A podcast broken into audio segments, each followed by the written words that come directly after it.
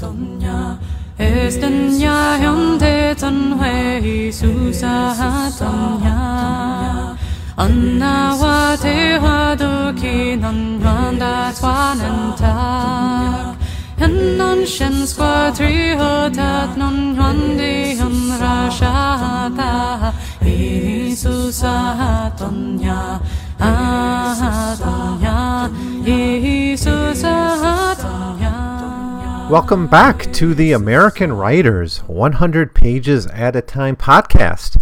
In each episode of this podcast, I look at around 100 pages of the works of great American writers using the Library of America as my main source material.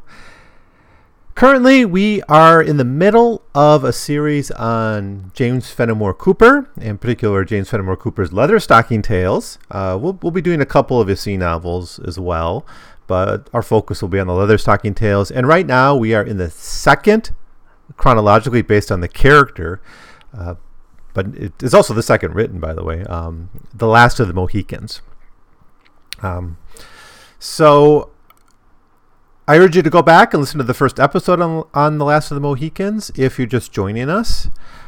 But if not, uh, I'll just give you a brief rundown on what happened in the in the first hundred pages or so of the Last of the Mohicans.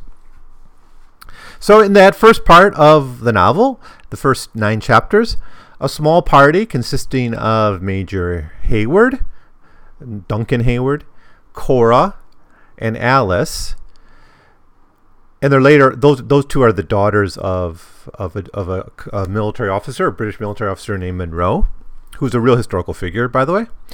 And later on, they meet up with this psalm writer and songster, song psalmster, I guess his name eh, or his profession is, uh, but his name is David Gamut. Now, David Gamut, he's a character that's a bit presented in kind of a funny, laughable way early on in the story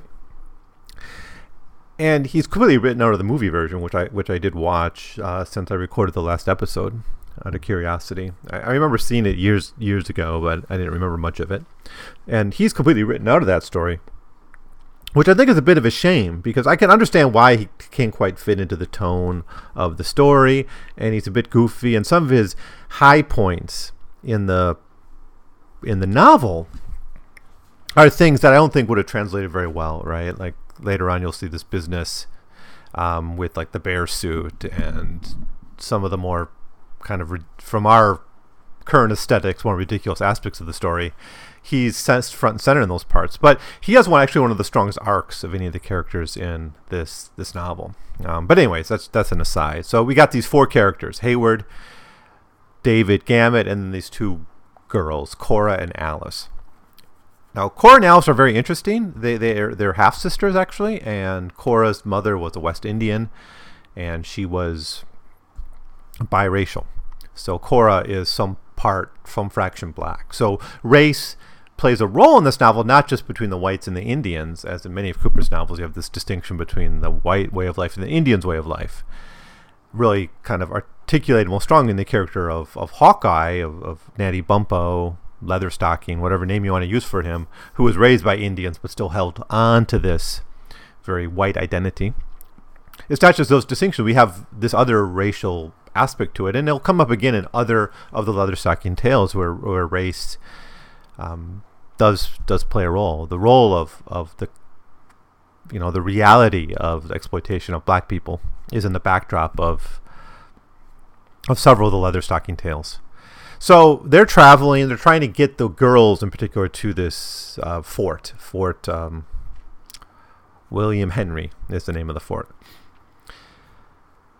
Now, along the way, they run into oh, they're being they're being guided by a, a Huron who they think is a Mohawk named Magua.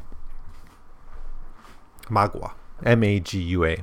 Now they run into Hawkeye, who's Leatherstocking, Natty Bumppo, our main character, the Deer Slayer, if you watched that. But he's now he, he now takes the name Hawkeye, or he's often described as the Scout. He meets Chingachgook, his comrade, and Chingachgook's son Uncas. And they meet up with this party, and they're immediately worried that Magua will betray them because Magua they identify right away not as a Mohawk, but as a Huron, a Mingo, and they immediately say, "Well, a Mingo's always going to be a Mingo, and you can't trust him." Hayward also was worried and a little bit um, bothered by this figure that was supposed to guide them, and he had there's some warning signs that he noticed. And so together they kind of sort of scare him off. They try to expose him and scare him off. Worried about an ambush, they go are to Glens Falls. They basically hide out in an island surrounded by waterfalls, which is identified as Glens Falls. However, the the Huron do eventually attack them, and Chingachgook and Uncas and Hawkeye escape through the water, but the rest of them, the rest of the whites are captured by the Hurons, and that's where the first hundred pages of Last of the Mohican ends. So we're a quarter way through the novel, and it doesn't seem like that much happened. Uh, that's just Cooper's writing for you. All right, so we'll pick up on uh, chapter 10, in, and I'll kind of walk you through, as always. Well, not always, but most often, I, I kind of will walk you through these chapters and highlight the themes as they come up. Okay, chapter 10. Uh, so they're captured. Um, this is the we start with the captive group. Now, th- this is something Cooper does all the time, and I, have only read two of his novels, and I'm I'm well into the Pathfinder, the third of the Leather Stocking Tales, and this kind of chase, hunt, and chase and capture, and then someone else is and the, chase is turned around. This is what Cooper does. This is just what you expect from it. It's just like, you know, the same way you expect fleeing Japanese in a Godzilla movie this is what you expect from a Cooper. It's, it gets a little bit uh, predictable, I guess. Um, but this is what his audience liked, and this is what he was really good at. Um, but so we got a, a captive, a, a, situation of captors, and then someone from the outside trying to rescue the people who've been captive. We saw it several times actually in just the Deerslayer, in just one novel. So Heyward, though, he, he meets with Magua, his his his captor, face to face, and he sees that Magua was earlier wounded by Hawkeye, and this was, uh, you know, he was shot, and then he ran off into the woods. And it was kind of clear if he was wounded or, or injured or, or dying, and this proves he was. So after questioning, the whites report that the, uh, the, you know Magua questions them and they report that yeah the others escaped through the river and Cooper describes the the rage of the Indians at this news and this really raises the tension by showing this real threat of violence that is present at at the moment. And in fact, this is a very action packed novel in a lot of ways. And there's a lot of tension and a lot of violence and a lot of a threat of violence. And it makes kind of the resolution, although the resolution's violent itself, but some of the moments before the final resolution of the novel, you know, kind of interesting because it, it, it ends up being a novel about performance and and argument and you almost have this kind of idea of a Roman Senate, but that's later in the novel. But at this point, there's still this lot of tension about violence just under the surface. So what makes this so dangerous is just the sheer number of, of Indian warriors that, that are around them. He says, he knew well, this is Cooper writing, he knew well the authority of an Indian chief was so little conventional that it was oftener maintained by physical superiority than by any moral supremacy he might suppose possess. The danger, therefore, was the magnified exactly in proportion to the number of the savage spirits by which they were surrounded. The most positive mandate from him, who seemed the acknowledged leader, was liable to be violated at any moment by any rash hand that might choose to sacrifice a victim to the manes of some dead relative or friend. While, therefore, he sustained the outward appearance of calmness and fortitude, his heart leaped into his throat whenever any of his fierce captors drew nigher than common to the helpless sisters, or fastened one of the sullen, wandering looks on those fragile forms, which were so little able to resist the slightest assault.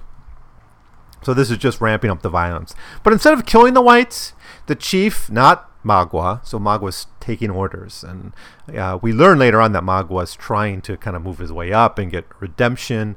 And he's got his own very interesting character. He's one of the most interesting villains um, I probably looked at in this entire podcast so far. But uh, he, the chief though, orders the group on into the woods. And during this travel, Heyward tries to trick Magua into kind of making a deal with him. So there's kind of a wink-wink conversation where he's like, "Well, we could kind of." Work something out and we could escape and I might have something for you. Or we might have something for you back at the fort. So he tries to he thinks Magua can still be redeemed. He doesn't know Magua's story yet and how violent and angry and revengeful he really is. Essentially, he's trying to bribe Magua.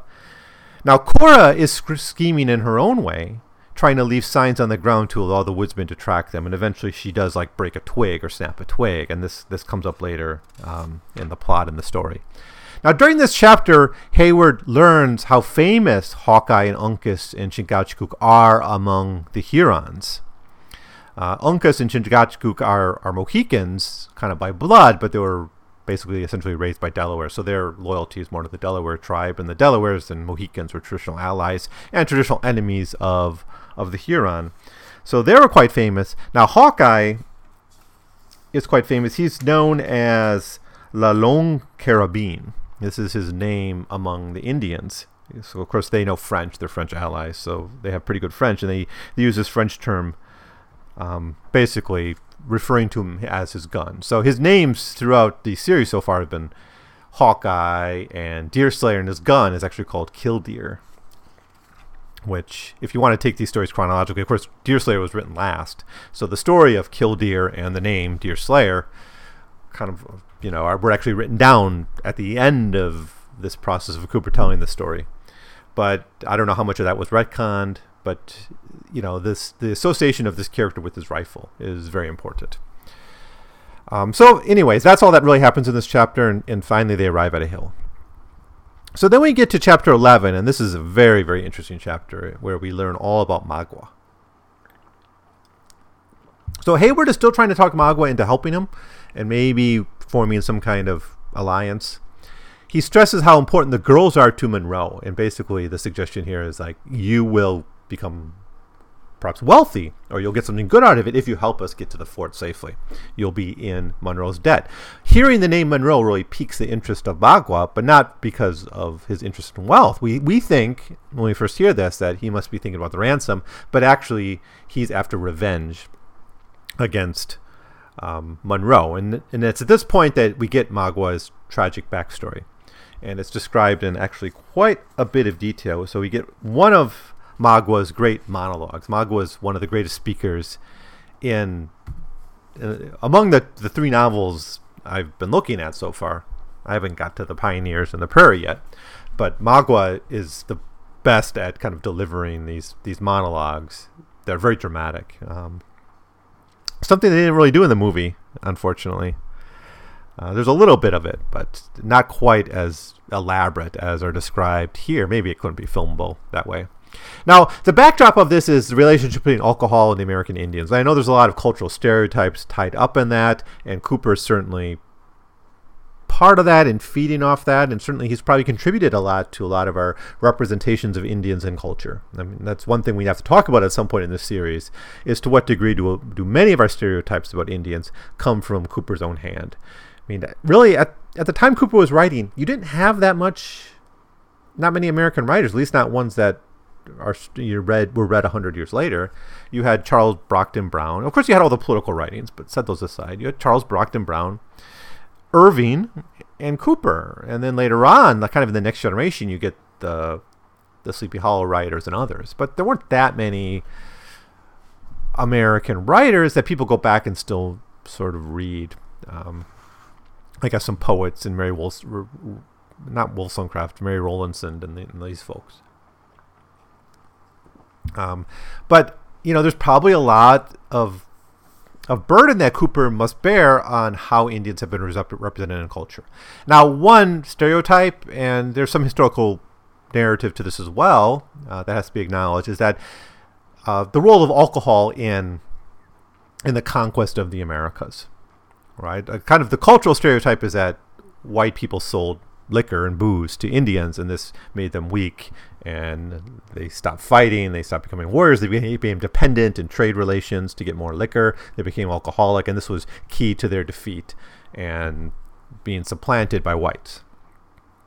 Right, that's that's kind of the story. Um, and of course, there's all this th- these stereotypes about the drunken Indian. You even get this in Mark Twain, right, with Indian Joe uh, I'm going to grab a book quick so I can say a little bit more about this. Sorry, I couldn't find it, it w- but it would have been Wallace's The Death and Rebirth of the Seneca. And that has a chapter called like Slums in the, Slums in the Wilderness. And that's set actually the, the time period that the Pioneers is set, which is like the 1790s. or it's really about the 1790s, the post-defeat era of of the Iroquois after the Treaty of Paris ceded all this land to uh, the United States. And there was one result of this was the system of reservations put up in up, upstate New York. And he talks about alcohol and land speculators and trade and how all that really did contribute to some degree to the devastation of the Iroquois people in upstate New York. Now, Cooper here is writing about 1757, so that might be a bit anachronistic, but anyways, it's a it's a it's a it's a view of Indians that we have to deal with if we want to fully understand this story.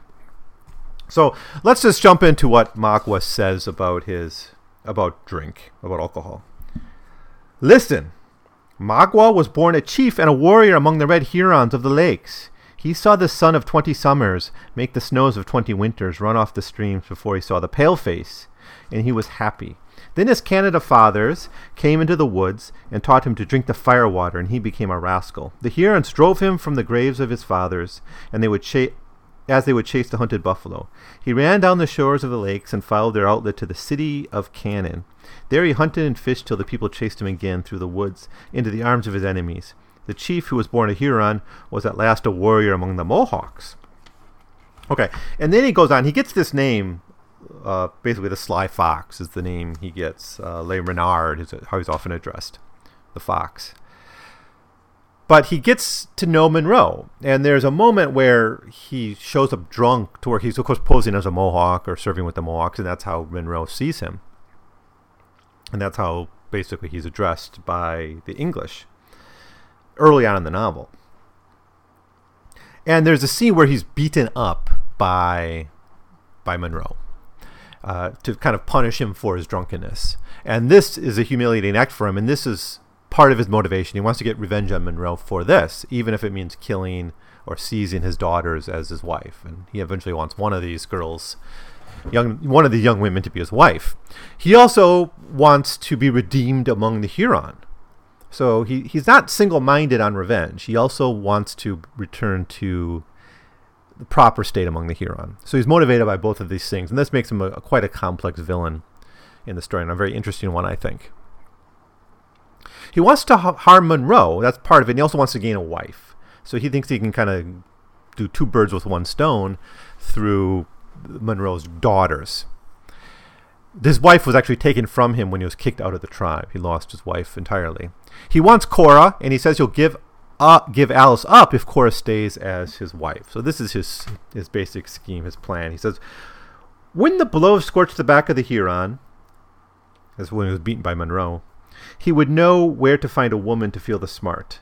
The daughter of Munro would draw his water, hoe his corn, and cook his venison. The body of the grayhead would sleep among the cannons, but his heart would lie within reach of knife, the knife of Le Subtil. So the key word here is he wants a woman to draw his water and hoe his corn. And of course, one of the big differences between the, Al- the, the Iroquois and the Algonquins and white Americans was this attitude about who cultivates the land. Among the Native Americans, it tended to be the women who cultivated the land. You had, of course, the corn goddess, and that was considered a kind of women's work. And among whites, women didn't do that. Men did most of the farming. And this is actually something Jefferson brought up with his correspondences with the, the defeated Iroquois after the American Revolution. So this is kind of famous. I'm not claiming uh, to have you know, identified this. In fact, I think it was Wallace I first learned this from about this address. But he gave this address to, to Handsome Lake, who was a Seneca prophet uh, of the post revolutionary period. And basically, this speech, which was given in 1802, while Jeff- during Jefferson's first term, is trying to convince the Seneca to cultivate land and to go to the land and basically assimilate. And you know, Jefferson believed that Indians could assimilate into white society in ways that black people couldn't. And here's what he says: "But going to, quote, but going into the state of agriculture, it may be as advantageous to a society as it is to an individual, who has more land than he can improve, to sell apart and lay out the money in stocks and implements for agriculture for the better improvement of the residue. A little land well stocked and improved will yield more than a great deal without stock or improvement. I hope, therefore, that on further reflection you'll see this transaction as a more favorable light." Both as it concerns the interest of your nation and the exercise of that superintending care which I am sincerely anxious to employ for their subsistence and happiness. Go on then, brother, in the great reformation you have undertaken. Persuade our red brethren to be sober, and to cultivate their lands, and see women to spin and weave for their families. You will soon see your women and children well fed and clothed, your men living happily in peace and plenty, and your numbers increasing from year to year. It will be a great glory to you to have been instruments of so happy a change, and your children's children from generation to generation will repeat your name with love and gratitude forever. So, but there's gender politics in Jefferson's address here that women should be like making clothing, working in the home, and men should be plowing the fields. And of course, though, uh, Magua is still the old way. He wants his wife to to grow his corn for him. So that that that's a lot of plot established right here, and it's a really important chapter. Now the Indians are preparing to torture the men, which is a, again another common device Cooper uses in these stories, the threat of of this Indian torture. Magua finally gives them a way out, asking Alice directly for her thoughts on the bargain. And when Alice refuses the deal, basically Alice goes but Cora stays. Magua throws a tomahawk at her, basically trying to kill um, Alice, and he nearly does. Heyward, in a rage, breaks free of his bounds and and battle just a random Huron who's there. And during the fight, the Huron he's fighting falls over dead, struck by a rifle shot. And this is the, the dramatic arrival of Hawkeye and Chingachgook and Uncas to save the day. Um, but I just want to again say what a great villain Magua is and how well conceived he is. He he's not like anything we have in the Deerslayer. He's you know, I'm not I don't so far I actually prefer the Deerslayer in a lot of ways to this novel. But there's such richness in this this villain. I, I just think he's he's such a wonderful um, antagonist in the story, and he's so well realized and well developed and complex. And he's he's actually a villain we sympathize for uh, as often as not because he's not completely amoral. Um, he's you know you understand him at various times in in the novel especially compared to some of the other white some of the other characters we meet they don't have these same kind of arcs chingachgook and you know the novel's named after chingachgook the last of the mohicans but he doesn't really have the same kind of character arc that characters like Magua and david Gamut have so, um, chap- moving on to chapter 12. This chapter is not much to say. It's basically a fight scene. It's described over quite a few pages.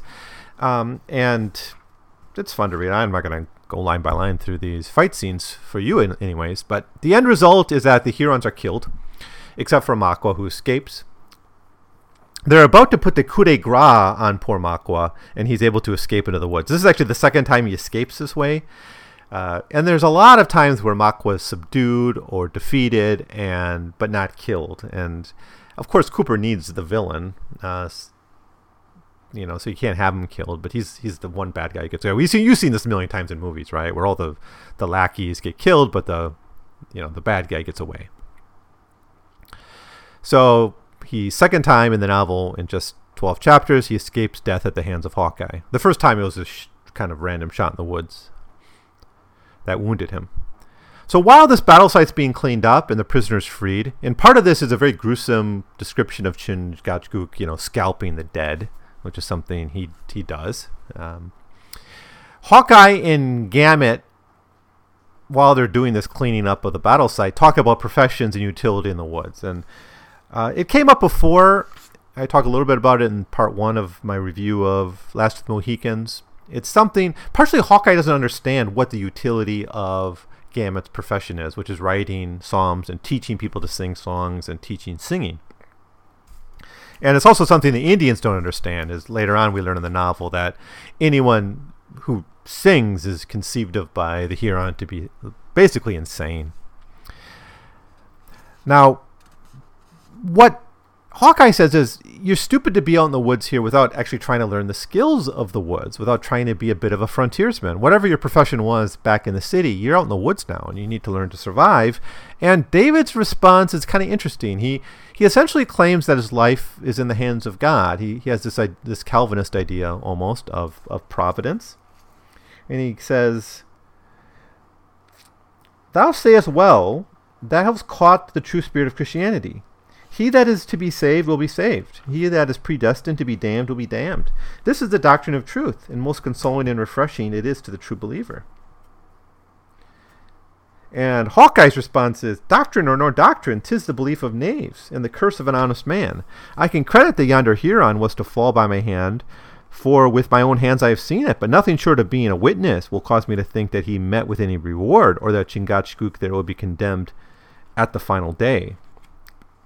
And then they get in a little theological dispute about about predestination and agency. And, and Hawkeye still kind of hold on to his belief in, in agency.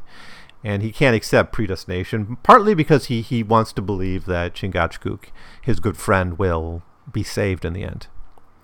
Now, as they travel away from this site of this battle, Hawkeye gives his story of how he tracked the Hurons and how they found the prisoners, and it's not that important. Um, but an important part of this was the sign left by Cora earlier, the broken um, twigs. So, chapter 13, this chapter is a little more, is a little more than a cat and mouse kind of game as they travel to the fort.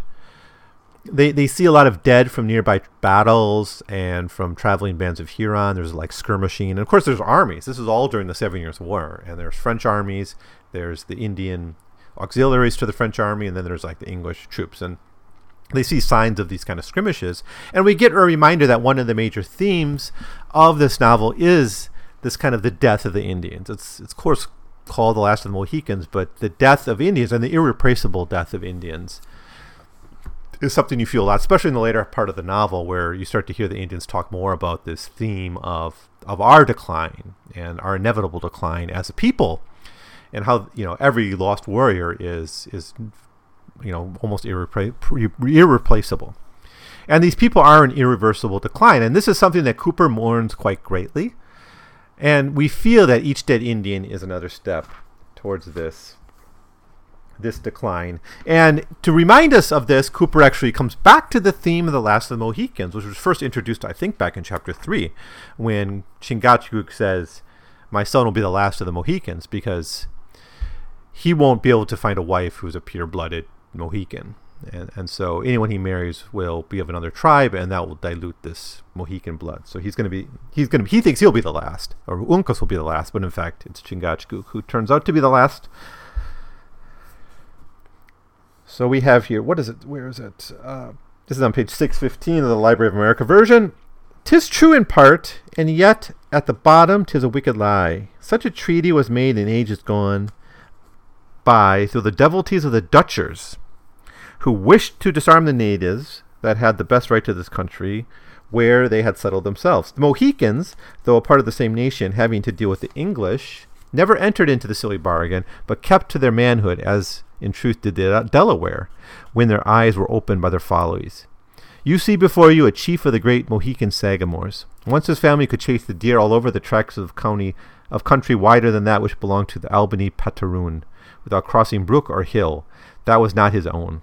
But what is left to their descendants, he may find his six feet of earth when God chooses, and keep it in peace, perhaps, if he has no friend who will take the pains to sink his head so low that plowshares cannot reach it.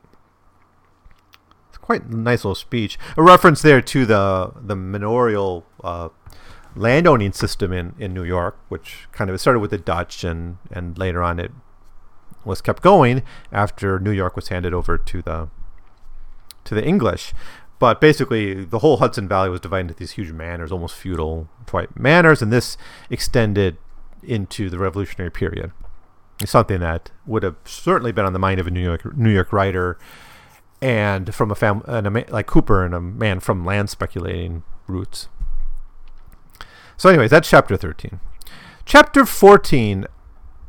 Now they must get past these French soldiers before they can get to the fort. That's the next kind of obstacle in their way to get to the fort. And they find one. There's a French soldier there. Heyward approaches him in French and tries to trick him into believing he's a French soldier. Soldier, and meanwhile, Chingachgook comes behind, kills him, and scalps him very, very quickly. So we get another gruesome scene of, of Indian warfare. They're about to look at this scene from above, and they see Fort Henry, and they see the French army, and they see the troops from Fort Edward arriving, and they see that fighting has already begun. So, despite being scouted by French troops, they eventually are able to find their way into the fort, and the girls are able to find their way into the fa- with their father. And so, Munro at the end of this chapter is reunited with his daughters Alice and Cora. So, with this, cha- we move into chapter 15, and here Cooper moves us forward in time a little bit the action has moved from the individual to the epic, and for a few chapters, we're going to get these kind of epic uh, historical events. Actually, there there really was the surrender of Fort William Henry in the War of the French and Indian War, and there really was a massacre that followed it, and that's what's described here. So Hawkeye kind of moves to the background of our story, as does the titular Last of the Mohicans. Instead, we have a lot more about Heyward, Munro, his daughters, and then kind of the politics of this, and we even get you know, we get historical figures like Munro and Montcalm, Montcalm, the French general who who took the surrender of the fort and was basically the big French general uh, in North America during the war. So the fort is under siege for a few days. Heyward is working on the fort, and he sees the white flags of truce coming. And he also sees that Hawkeye's been captured. Hawkeye was sent out, I think, to get help or, or something. I, I, was a bit unclear on why he was sent out, but he was sent out to do some kind of work, and he gets captured, and he's brought back at this point, and he's kind of part of the the tribute uh, for the peace negotiations.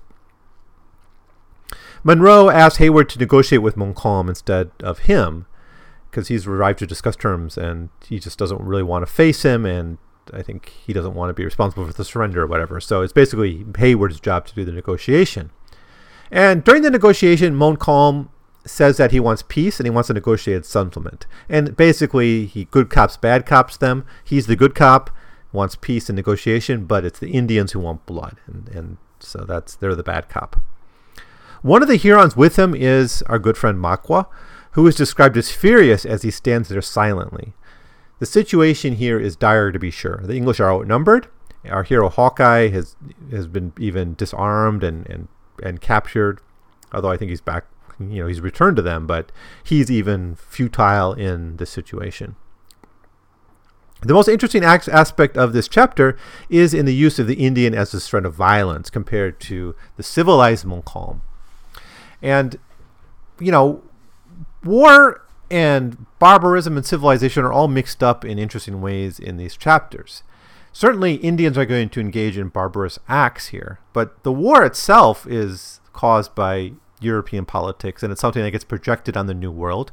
And the victims of that invariably are, you know, relatively innocent colonists, but even more so, the Indian people who get drawn into these wars, into this violence. And so much of the violence of North America in the 17th and 18th century was a byproduct of European colonization in one way or another, either extensions of European wars, or if you want to accept the interpretation that the Iroquois expansion was, were essentially mourning wars, where they were looking for captives among other Indian tribes to bring back to replace those who died from disease and other wars.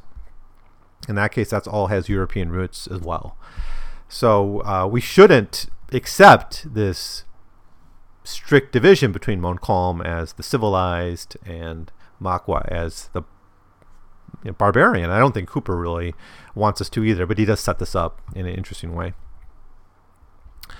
Okay, so that's that's what happens in chapter 15. In chapter 16, we get a little bit. Uh, well, this is a, this chapter is really about Munro, Heyward, and his daughters. So we get some individual character development despite this macro politics, these these these life and death issues. We get this kind of micro look examination of this family. And Munro's talking to Heyward about their future. And Heyward wants to marry Alice. He confesses he wants to marry Alice. And Munro's a little taken aback at first because he assumed Cora was his interest. I think Munro seems to respect Cora a lot more and he has greater feelings for Cora. Cora is presented as much more capable and talented, and she's the tragic figure of the novel. So he's a bit surprised that that she's interested. He immediately thinks that it's a racial thing.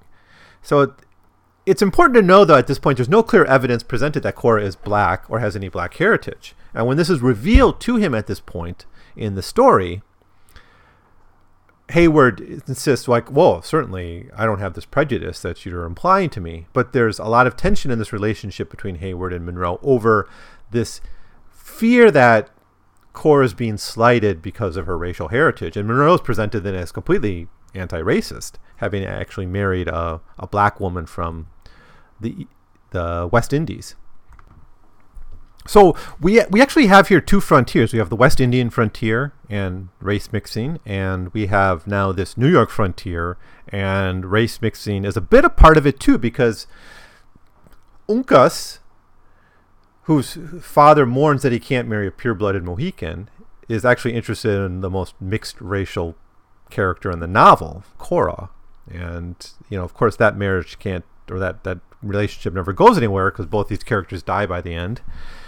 Um, but there's there's kind of a contrast here between the kind of the racial frontier of the Indies and slavery being a big part of that, and then the racial frontier of upstate New York, where you have this violence and genocide issue. So these the two great, if we want to look at this from a really Atlantic history perspective, the two great crimes of Atlantic history are, of course, the slave trade and the genocide of the American Indian people, and they're both kind of hinted at. And you know, I don't know how much of this was in Cooper's mind, but it seems, at least to some degree, he's thinking about this. And here's what uh, Munro says about his own background. You may already know, Major Heyward, that my family was both ancient and honorable. Though it might not altogether be endowed with that amount of wealth, that should correspond with its degree. I was, maybe, such as one yourself when I planted my faith to Alice Graham, the only child of a neighboring laird of some estate. But the connection was disagreeable to her father on more accounts than my poverty. I did therefore what an honest man should. I restored the maiden her troth, and departed the country in the service of my king. I had seen many regions, and had shed much blood in different lands, before duty called me to the islands of the West Indies. There was a lot to form a connection with, with one who in time became my wife, and the mother of Cora. She was the daughter of a gentleman of these isles, by, by a lady whose misfortune it was, if you will, to be descended remotely from that unfortunate class who are so basely enslaved to administer to the wants of a luxurious people. Ay, sir, that is the curse entailed on Scotland by her unnatural union with a foreign and trading people. But could I find a man among them who would dare to reflect on my child, he should feel the weight of a father's anger. Ha, Major Heyward, you are yourself born in the, at the South, where these unfortunate beings are considered of a race inferior to your own. End quote. There's a lot of good stuff in here. The one is that he has seen Scotland, his own homeland, as also a colonized territory. And the the mid 18th century was a time in which Scotland was openly resisting uh, the Union with Great Britain and the United Kingdom, and you had uh, Stuart pretenders, and actually a lot of Stuarts were still alive, right? Um, I think James the Third is still around, and involved in uprisings, and I, I think the 1740s there was a major one. So this idea of Scotland as a colonized people with it, with an aristocracy that had lost much of its wealth to English dominance.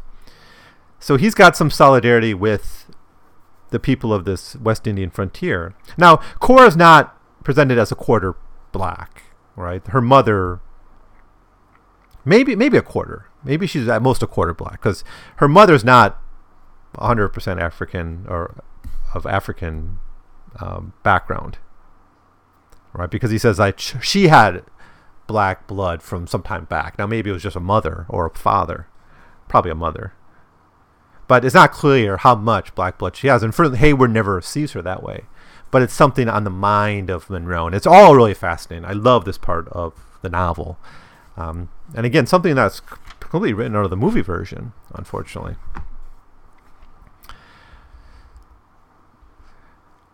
Now, before this plotline can be resolved, it, it, it really can't be, and it never really is. It, it's kind of brought up here and then sort of dropped for the adventure story that comes in the second half of the novel. But the formal surrender negotiations take place. Webb suggests that Fort Henry, Fort William Henry, be surrendered. Surrendered since it can't be held. Montcalm gives his terms, and basically the fort is to be abandoned, and the men leave with their arms and honor intact. And so this is a, basically a good deal, and so uh, it's accepted by Munro. Um, but I think an interesting thing here is in this chapter is to think about is Cora's character, her strong characterization a result of her race? Is it a result of of her background in a way, or is that in Cooper's mind? So um, let, let's just do one more chapter. This episode's getting a little bit long. Um, chapter 17. This this one begins in the French camp with Montcalm walking through his troops. It's it's very much reminiscent of Henry V, which actually Cooper cites a lot in his. Each chapter begins with like a some verse from somewhere in English literature, and he often talks about uses Shakespeare and Henry V sometimes. So there's that famous scene where Henry V is kind of walking through the with through the troops. Um, so that's sort of done here. But he finds Magua, and he finds Magua basically aiming his rifle to shoot Munro, who's walking the ramparts of the fort, uh, moments, minutes before the surrender. Montcalm stops him from doing it, and then we see the evacuation begin taking place. During the evacuation, one of the Huron kills an English woman. And then we get a description of the train and the violence that gets inflicted. So once this woman is killed, then the Indians basically unleash their fury on the Indians, and this massacre takes place. Now, Cooper describes it as like hundreds and hundreds being killed, you know, maybe 1,500 or so, like, you know, most of the people in the train being massacred historically, it's, it seems like my research into this, and it was just a Wikipedia, Google search kind of thing, but it sounds like it was closer to 50 to 100 people were killed. And there's still a lot of historical speculation on whether it was the Indians, whether Montcalm allowed this to happen, or whether he tried to stop them. But the pr- narrative that Cooper presents is basically it's Magua trying to inflict his revenge on on Munro and that Montcalm is trying actually actively to stop this. And so he's presented as a bit of a good guy. So um, the positive characterization of Montcalm is something we have to consider, especially next to the very negative characterization of the Huron, which I think might be a bit um, problematic given that this war itself was the result of European politics over land in Central Europe, you know, and, and then that spread to fights over land everywhere else. But the massacre begins. Now, Gamut and the women are captured during the escape, and they're brought to a hill, and, f- and from which they're able to watch the unfolding bloodshed. So the weakest characters at this time, uh, Gamut doesn't end up weak, and Cora's not really that weak, but she's perceived as weak. But, um, but the women are taken, as is David Gamut. So Hawkeye, the Mohicans, Heyward, Munro, they're still free. Now, this, as I said, is a real historical event.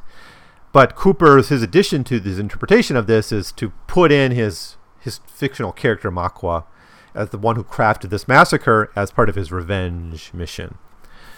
It really raises the villainy of our antagonist to some of the highest levels in American literature, at least up to that point. And you know, there's few examples of, of greater villainy in, in American literature after that. Um, I'm sure we can come up with some, but certainly he's up there in the great if we were to make a list of the great American villains, he's up there. Adding another level to the tragedy of the story is that Munro is forced to watch his daughters be taken away. He's actually going to meet Montcalm to ask, beg him, and to help suppress this kind of uprising or this violence. And as he's doing it, he actually sees the girls over there and he has to walk past them because he's got a greater obligation to the train and to the evacuees it's kind of nice. It's really sad. It's really t- quite touching. And there's this moment where they, they catch eyes. Um, so th- that brings us to the end of the second hundred pages of The Last of the Mohicans. Um, well, not much Hawkeye in this section, but a lot of violence. We have several battles in just a brief hundred pages. Uh, if you know one, the first hundred pages, it doesn't seem much is happening, but in this one, a lot happens. It's really an action-packed section of the novel, and and Cooper even has room to do these important kind of background for characterization. Magua's background, Cora's background, Munro's time in the in the West Indies. So there's a lot of great stuff in this section of of the novel. Um. So I guess with that, I'll I'll depart you for a little while. I normally would give a few themes here, but I'm, I'm a little bit tired. I started recording these at night. Maybe that's not the best idea. Um, but certainly, race is something we should talk about here. Violence. Uh, I guess those are the two big things here. Oh, alcohol, uh, and then the the pressure put on the Indians, the Indians as a declining civilization. So th- those would be the most important themes in this part of the of of the novel. Um, oh, also the tools to be on the frontier, especially the, the conversation between Gamut and Hawkeye. So I'll just leave it at that and and let you go. Uh, thank you so much for listening, and sorry for a little bit longer episode than I hoped to, hope to give you, but there's a lot of good stuff in this part of the novel. So uh, I'll have two more episodes on the Last of the Mohicans as we as we finish up the story. Um, we we we're halfway through. We can start to kind of build towards the climax of the novel, um, and we're gonna have a couple more great chases, a couple more great debates, and a really epic, memorable climax to the story. So that'll be in future episodes. So again, thank you so much for listening. If you have any comments about this novel or my feelings on this on this novel, please leave them below or send me an email at 100pagescast at gmail.com. I would very much love to to hear from you. Um, but uh, if not, I hope you keep listening and keep reading, and I will see you in 100 pages. Let Christian men take heart today. The devil's rule is done. Let no man heed the devil more, for Jesus Christ has come. But hear ye all what angels sing, how Mary made bore Jesus King. Jesus